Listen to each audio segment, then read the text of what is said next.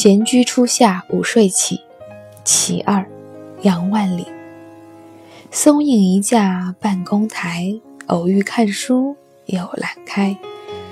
细觉清泉洒蕉叶，儿童误认雨声来。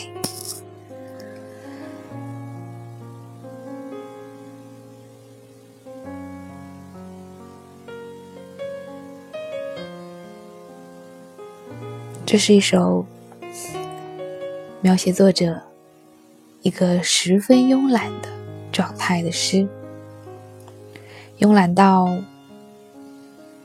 想看书却懒得去翻，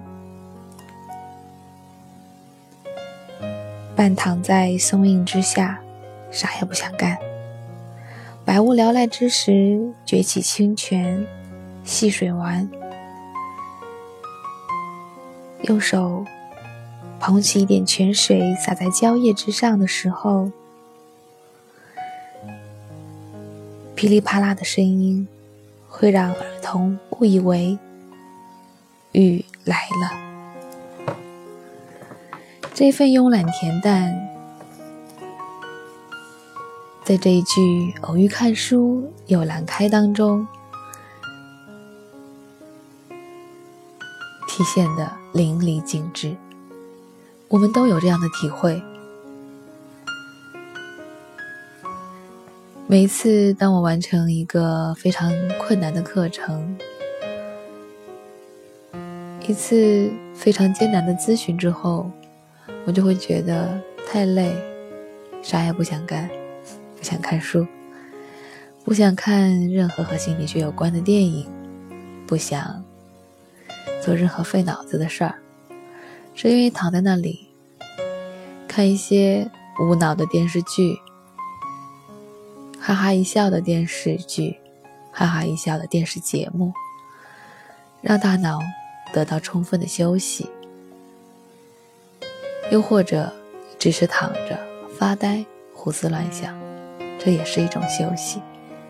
这种百无聊赖，不是因为无聊。而是一种选择。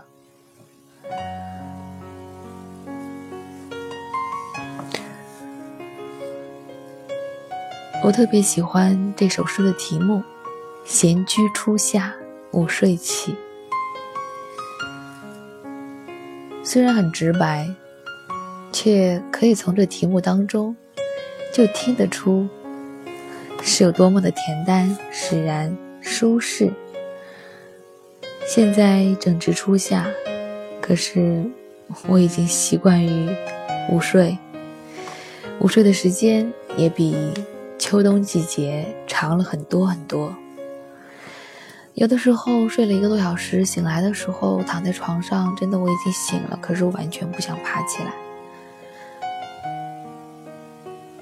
这大概就是作者说的那种偶遇看书。又懒开的感觉吧。对于午睡，如果是在半个小时之内醒来，似乎可以精神抖擞的去从事下午的工作。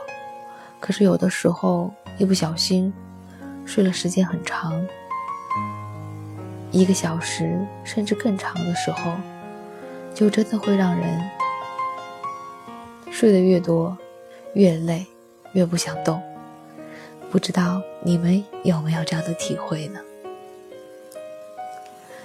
这首《闲居初夏午睡起》，我们在三周以前分享过他的另外一首啊，也就是《闲居初夏午睡起》其一。梅子硫酸软齿牙，芭蕉分绿于窗纱。日常睡起无情思，闲看儿童捉柳花。虽然两首诗的遣词造句不一样，但是传达的那种感受、那种状态却是一样的。其一当中是日常睡起无情思，其二当中是偶遇看书又懒翻。其一当中是闲看儿童捉柳花，其二当中是儿童误以为是下雨了，并没有什么大的区别。我惊讶的点在于，他们怎么会有这么多的语词，可以把这么简简单单的一个状态、一个景象，用这么多种不同的方式表达出来？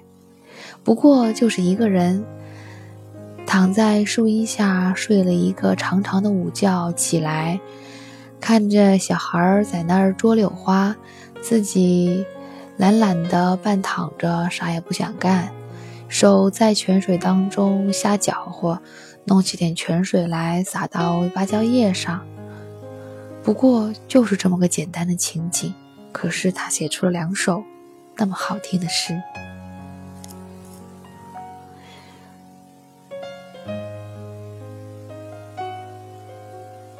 闲居初夏午睡起，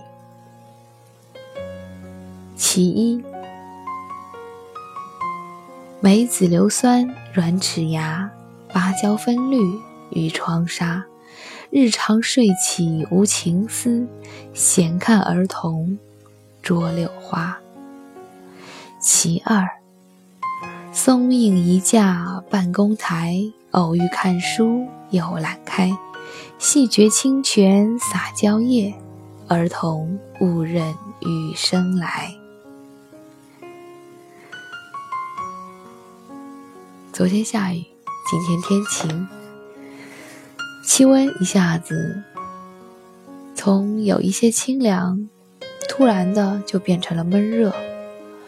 虽然气象预报上的温差只有那么一两度，可是体感却差了不止五度以上。今天你午睡了吗？何时起来？是否慵懒？读一首《闲居初夏午睡起》，伴你今今天中午好眠。